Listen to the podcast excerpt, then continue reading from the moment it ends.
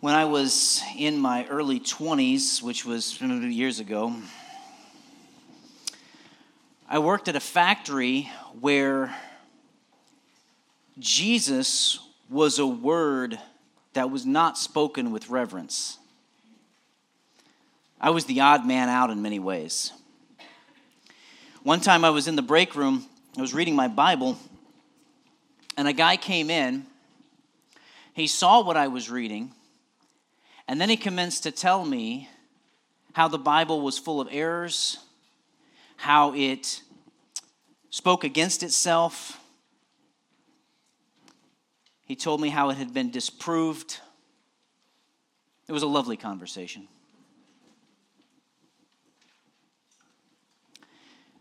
This morning's topic has to do with rejection.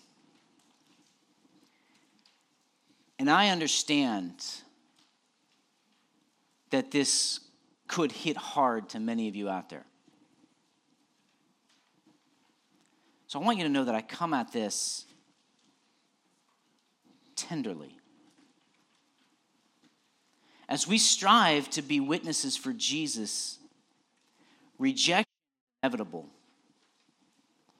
If you take a stand for Jesus Christ, at some point, probably sooner than later, you will be rejected.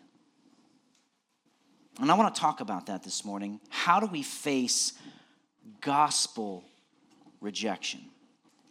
Now, I use the term gospel rejection because I want to differentiate it from every other kind of rejection. If you're rejected for your ethnicity, or for your social class, or for your political views, or for something else, I want to acknowledge that's awful, that's painful, and that's a result of living in the sinful world that we live. And I'm not minimizing those ways of rejection, but I want you to know that's not what I'm talking about today.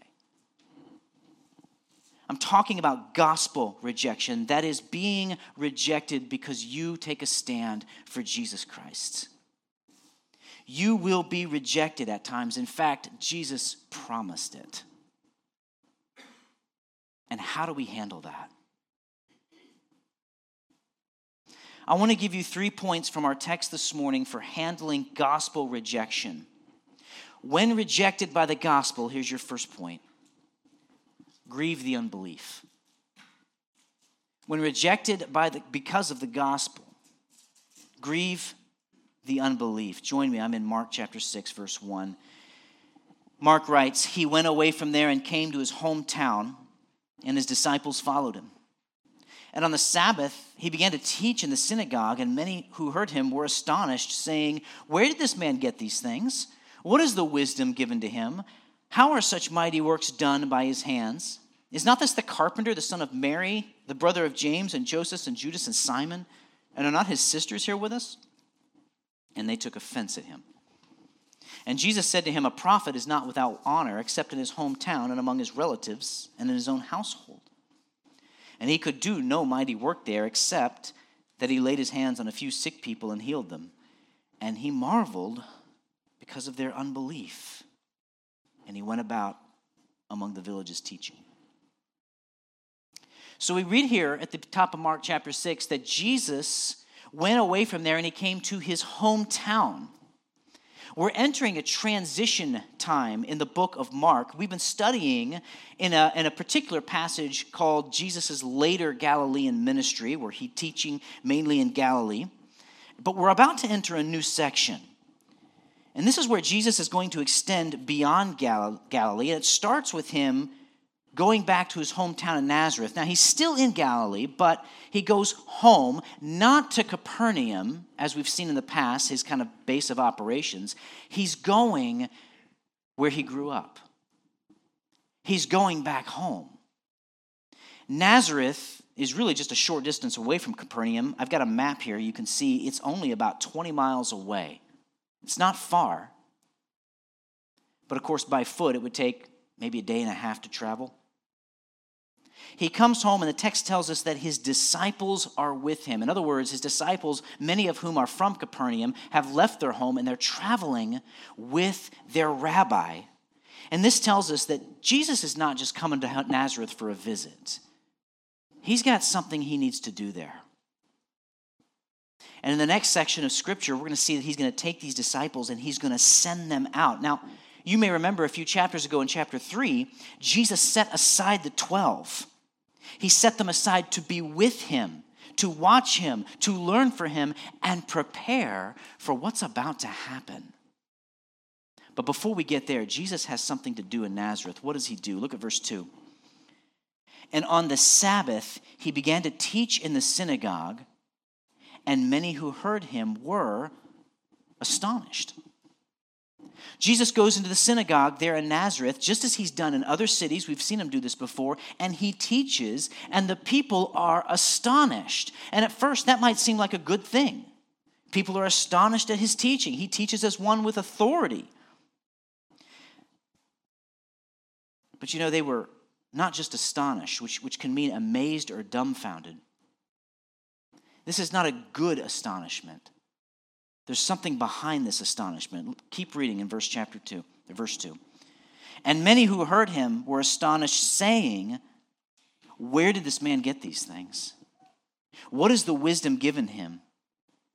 How are such mighty works done by his hands? Is not this the carpenter, the son of Mary, and brother of James and Joseph and Judas and Simon, and are not his sisters here with us? Now, what are they saying? They ask these series of questions. Where did this man get these things? What is this wisdom? How are such mighty works done by his hands? In other words, they're questioning the origin of what Jesus is doing and what Jesus is teaching. They're questioning where did he get the ability and the power to do these things. Notice how interesting it is. They're not denying these things. They aren't denying that he teaches with authority. His words actually astonish them. They're not saying that he's teaching a lie, and they're not denying his miracles. They're not saying his miracles are fake. They're not questioning the validity of his ministry.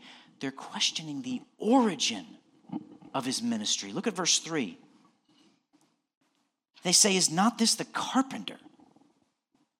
The carpenter now, the carpenter, you probably know, that was Jesus' trade. He learned that from his father Joseph, who was also a carpenter. And we often associate this as someone who works with wood. In the first century, though, a carpenter was someone who worked with a variety of materials. He could work with wood, he could work with stone, he could work with metal. Jesus was probably familiar with all of these materials.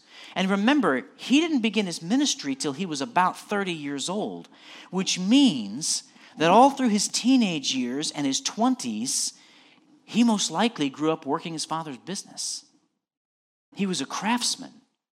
And he grew up doing that here in Nazareth. So, by saying, Isn't this the carpenter? What they're saying is, Isn't this just one of the boys?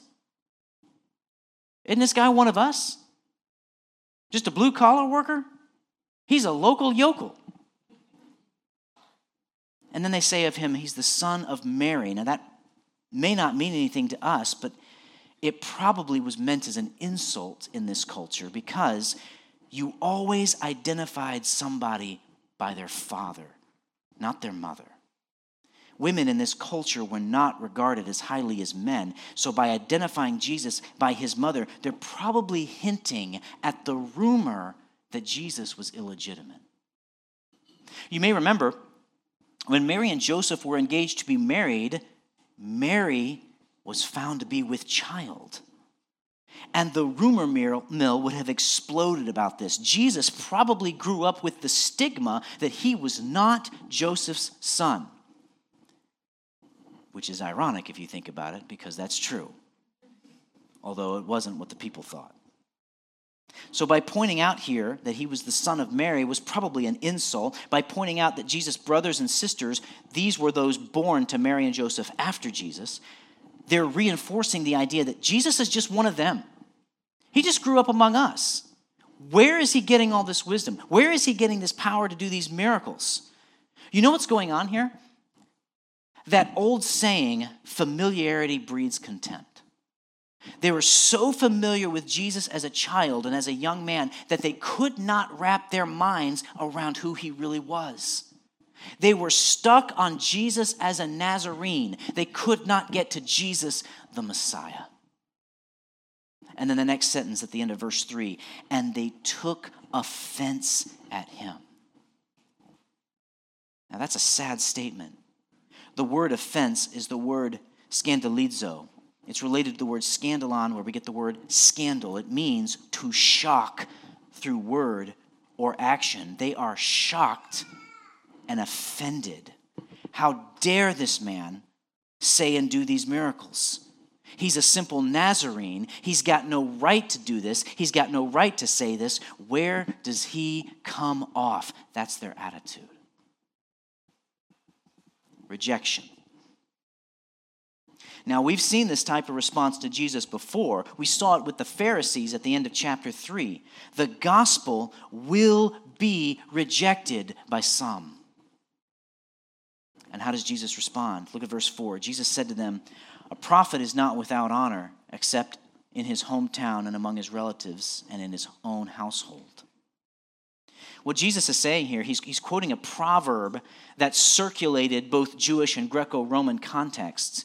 He's essentially saying that a prophet is honored everywhere except where he grew up. Because, as I said earlier, familiarity breeds contempt. We've already seen from our study in Mark how Jesus' brothers rejected him. His own family has already done this, and now we're seeing that his hometown is rejecting him. And isn't that interesting? Isn't that interesting? Because you'd think that the people who knew him best would accept him quickest because they would have observed him. Wouldn't they have noticed that he was without sin? Wouldn't they have picked up that there was something different about him? Wouldn't someone in Nazareth had thought, this boy's going on to do greater things someday? Apparently not. And by the way, this is the only time in Mark that Jesus refers to himself as a prophet not only does this phrase apply to him in the sense that he is rejected by those familiar with him, but he is also subtly identifying that the fate of many prophets will be his fate as well. Just as many prophets were rejected by their own families, so was Jesus. And just as many prophets were killed because the people didn't like their message, so will Jesus be killed. The people of Nazareth display disbelief. And you know what? Disbelief has consequences. Look at verse 5. And he could do no mighty work there, except that he laid his hands on a few sick people and healed them, and he marveled because of their unbelief. The text tells us he could do no mighty work there. In, in other words, he could not do the vast number of miracles that he normally did. He performed a few to those who were brave enough to bring their sick to him, but by no means is this the usual desperate crowd thronging him for healing. Everywhere that we have seen Jesus go, there's been a crowd, except here. They didn't bring him their sick in droves because they didn't believe. By the way, this is not suggesting that Jesus' power was limited, rather, that their unbelief prevented him from healing as he did in other cities. Jesus was not going to force himself on them. If they wouldn't bring him their sick, he wasn't going to force himself upon them. Their unbelief kept them from being healed. He could have done so much more, but they were unwilling. See, it, it wasn't a lack of Jesus' power, it was a lack of their faith. And then verse 6 and he marveled because of their unbelief. That word marveled is the same word we, see, we saw in chapter 5 when the people of the Gerasenes saw the man who'd had the legion cast out. They marveled and they feared Jesus. Here, Jesus marvels at the unbelief of Nazareth, and you could translate that word disturbed. Jesus was disturbed at their unbelief. And that word unbelief means this it means an unwillingness to commit. And I think that's very appropriate here because remember, they didn't deny his teaching, they didn't deny his miracles. They simply refused to commit to what his teaching and miracles meant that he, Jesus, was the king and that the kingdom of God was at hand. When rejected because of the gospel, grieve the unbelief. Jesus marvels at their unbelief. He's disturbed by it. And that might sound strange to us because Jesus is God. Didn't he know he was going to get rejected? I believe he did.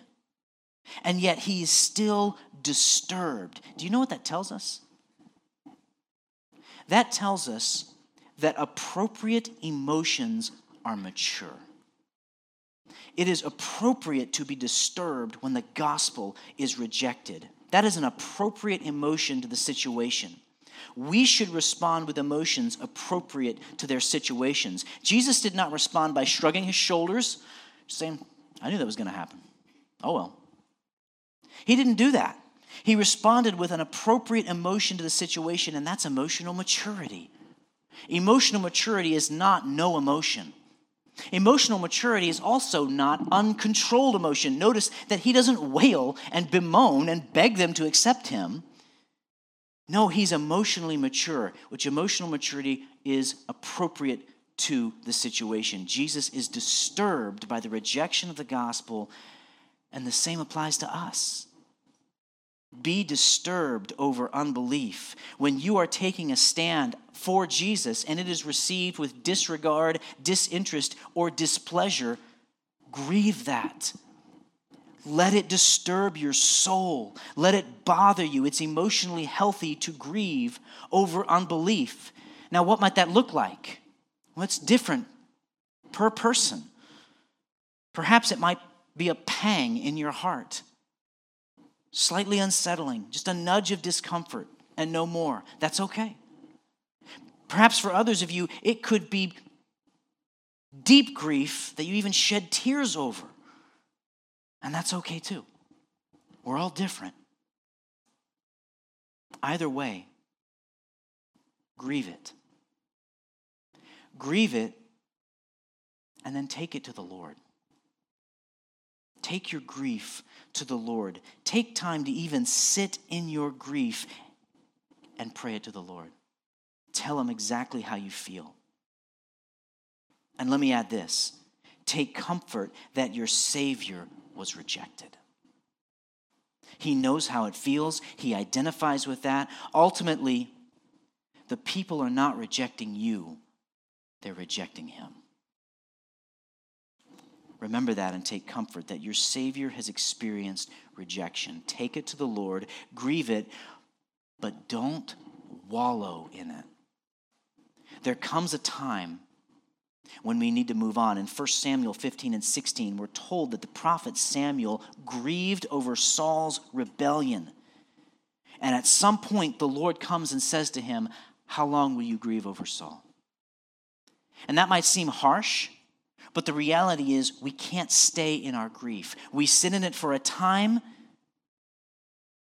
but then we have to move on. And that takes us to our next point. Look at the end of verse 6. And he went, he went about among the villages teaching. Here's your second point how to respond to gospel rejection. When rejected because of the gospel, consider moving on consider moving on. In our passage, Jesus is disturbed and then he moves on. He moves onward and he moves outward. I'm going to explain that in just a minute. He moves onward and he moves outward, but look at me with verse in verse 7. And he called the 12 and began to send them out two by two and gave them authority over the unclean spirits. He charged them to take nothing for their journey except a staff, no bread, no bag, no money in their belts, but to wear sandals and not put on two tunics. And he said to them, Whenever you enter a house, stay there until you depart from there. And if in any place you will not, and if any place will not receive you, and will not listen to you when you leave, shake off the dust that is on your feet as a testimony against them. So Jesus leaves Nazareth. He moves onward to other villages, and he moves outward by sending his disciples. I mentioned earlier that this should remind you of chapter 3 when Jesus separated the 12 from his other disciples with the intention of teaching them. Now, we're not giving a time frame, but some time has passed since the 12 were chosen, and now Jesus has a mission for them. And this is one reason why Jesus separated the 12 so they could do what he's about to send them out to do. Jesus, here in our passage, verses 7 through 11, he does three things. He gives them authority, he gives them a charge, and he gives them a reason, a response to rejection. He gives them authority, a charge, and a response to rejection. We're going to look at those three things. First, the authority. He grants them authority over the unclean spirits. And verse 13 tells us that's exactly what they did. They cast out demons, just as Jesus did. Note that Jesus had to give them authority. The disciples are not casting out demons by their own authority. Jesus ex- is expanding his ministry through his disciples. He's moving onward and out, outward, and he gives them authority. They are merely conduits to his authority. Verse 7 brings up an interesting question, though. Should we today practice casting out demons? After all, Jesus gave it to his disciples, right? Should that be something that we do? When we come to passages like this, we need to ask is this prescriptive or descriptive? In other words, is Mark writing what we should do, or is he simply telling us what happened? I think it would be dangerous for us to take this passage and say what Jesus tells the disciples here are blanket guidelines for the Christian life. I think what happens in this text in many ways is specific to the disciples. So, what I'm saying in answer to that question is no, I don't think this passage supports the idea of us as Christians today going around and casting out demons. I can back that up by saying that the Great Commission does not include that we should cast out demons. I could also back it up by saying of the 21 epistles that are written in the New Testament that give direct instruction to churches, not one of them ever tells us to be in the practice of casting out demons. I don't find that teaching in the Bible for us today. I don't think it's something that we should seek out intentionally. Now, you may remember a couple weeks ago, we dealt with the demoniac in the Gerasenes, and we dealt with the issue of can demons possess people today? And I told you, yes, I believe they can. They can possess unbelievers, though not believers. Well, you might ask, what happens if we come up against an unbeliever who's possessed? Well, my first question to you would be how do you know they're possessed? We're not Jesus. They're not going to reveal themselves to us like they did to him. We haven't been given this authority that he gave the disciples, so how would we know that they're possessed? They might act weird. Well, so do I when I'm hungry. I mean, how would we know? You get the point. That would be my first question. Secondly, suppose we did know. Suppose we did know that this person was possessed. What then? Well, I would ask you, what does every unbeliever need? Every unbeliever needs Jesus. The only way to get the demon out of the unbeliever is to get the Holy Spirit into the unbeliever, and we can't do that. That's a work of Jesus alone. So, our response, I would argue, is that we witness, of course, we pray for the person, but we lean on the Lord to do his work. Now, you and I might disagree on this issue. There's Christians who believe otherwise. But let me just say one more thing before we move on. If anyone in this room believes it's part of their mission to cast out demons, just, just let me give you a word of caution because you're on dangerous ground.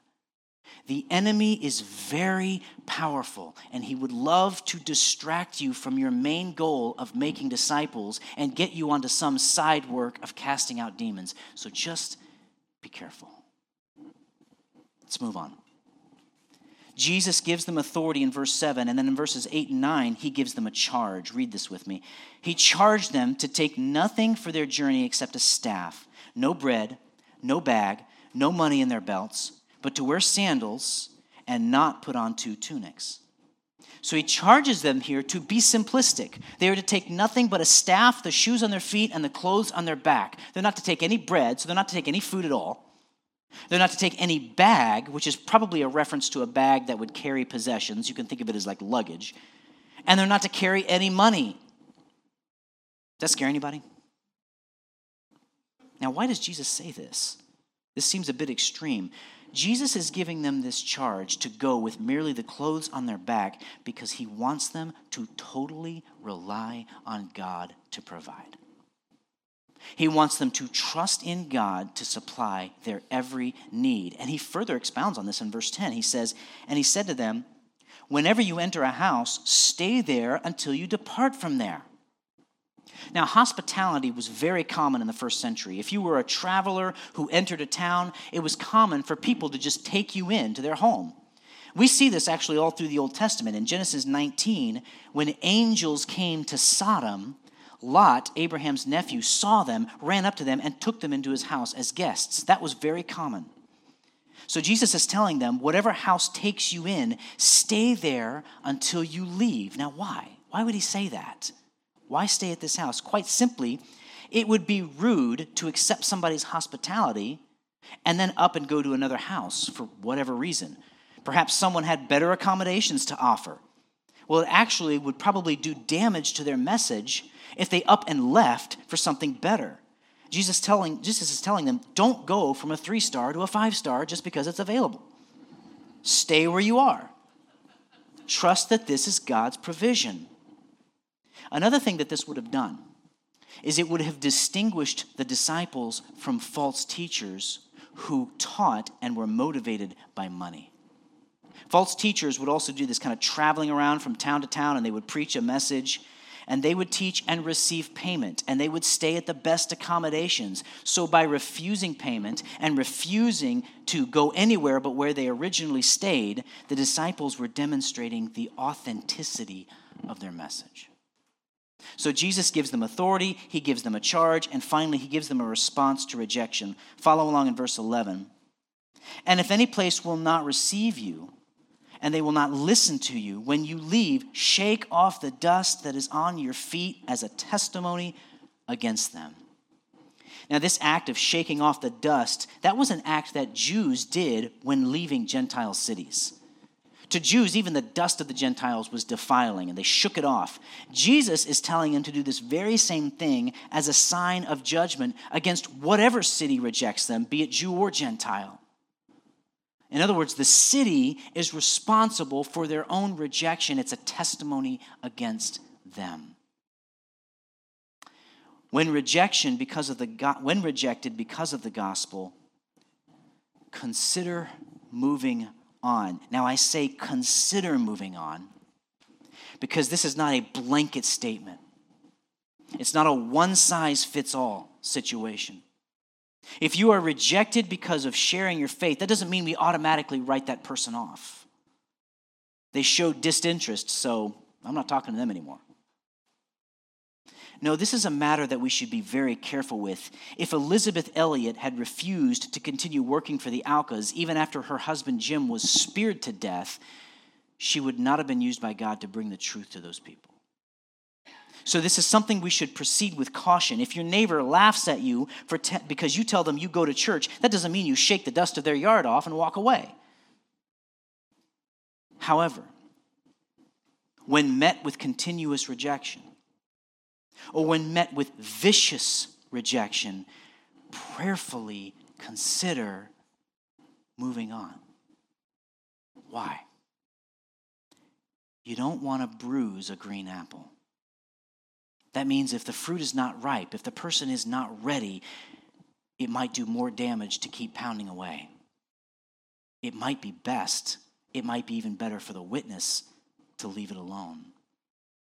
Now, what do I mean by move on?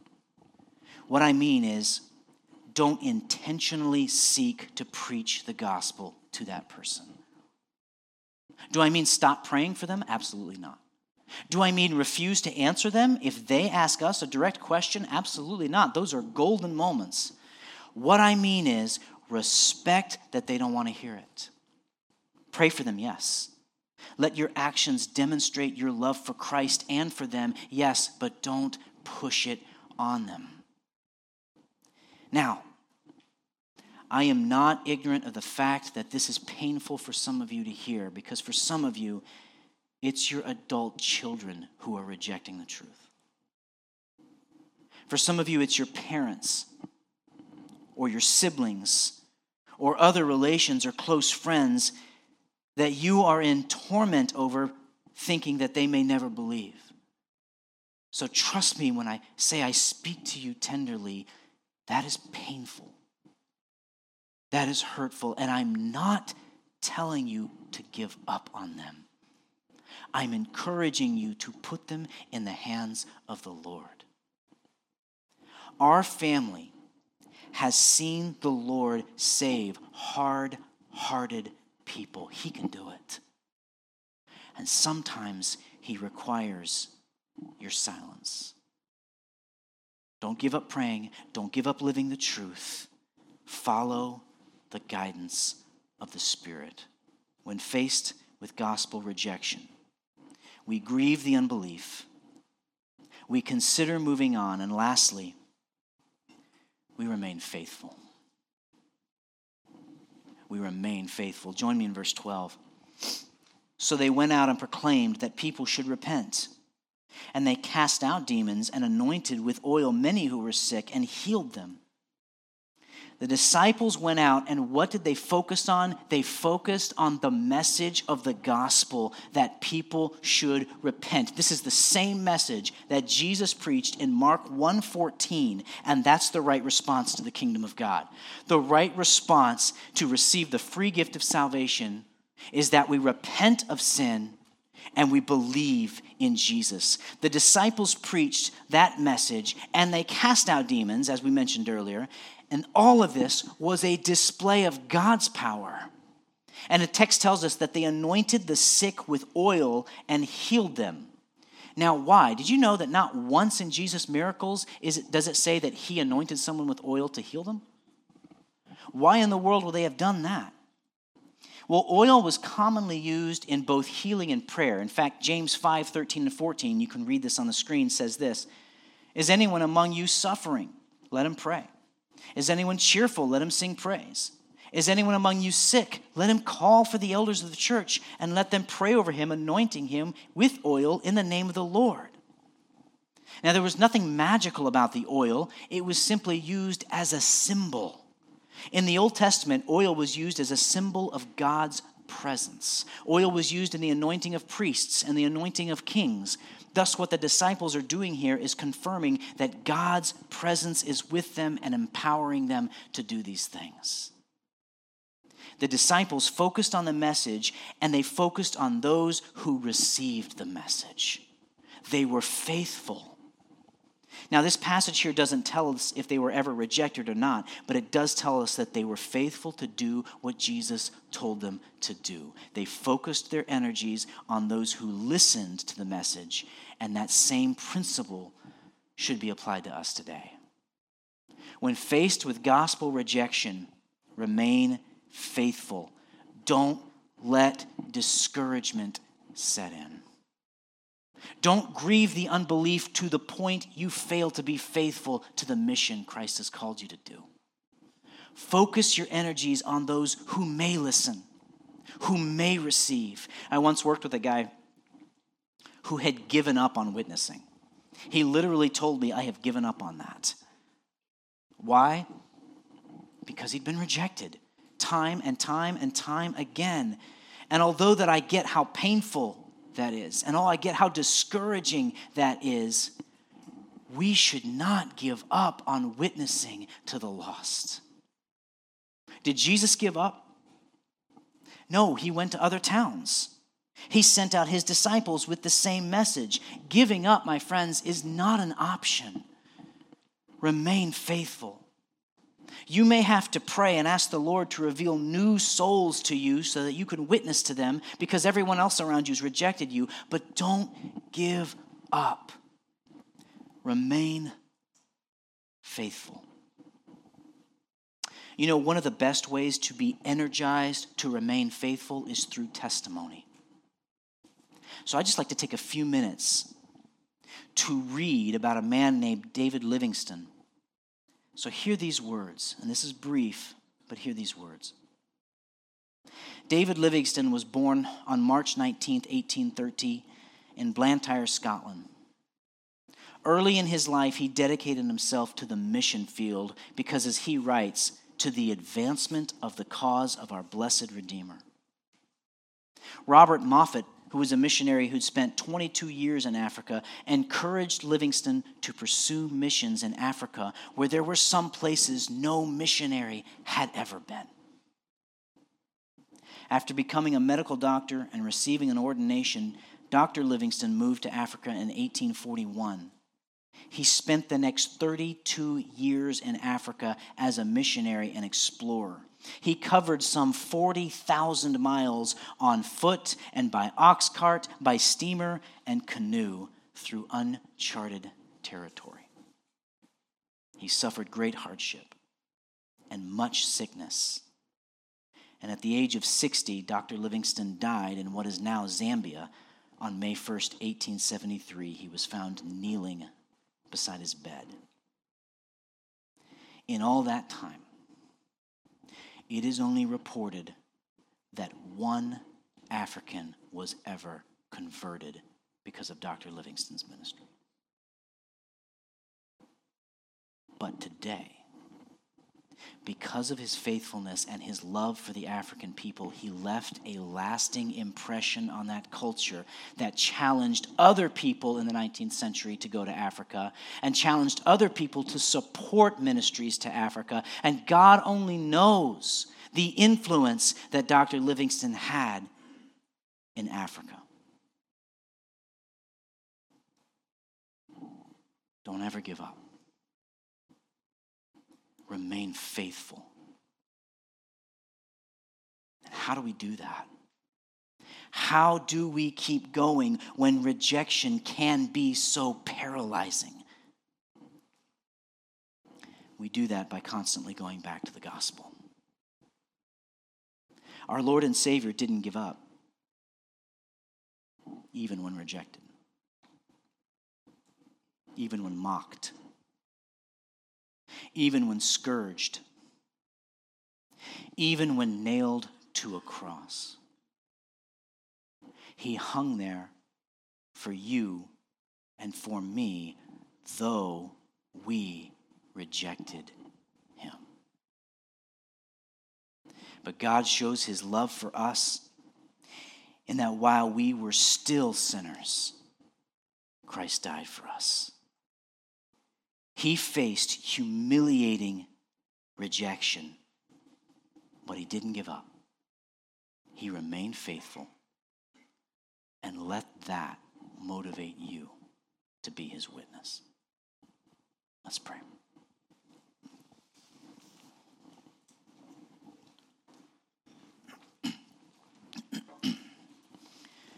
Lord Jesus, thank you that amidst the pain, amidst the suffering, amidst the humiliation, you remained faithful. Thank you that you did not give up on us. Thank you that you took the cross. Lord, you faced rejection not once, but many times. And let us find comfort in that when you are rejected for the gospel. Lord, help us grieve unbelief as you did. Grant us wisdom to know when to pursue and when to not pursue someone with the gospel. Help us to remain faithful no matter what comes our way. Give us boldness to be your witnesses. We pray in the great name of Jesus. Amen.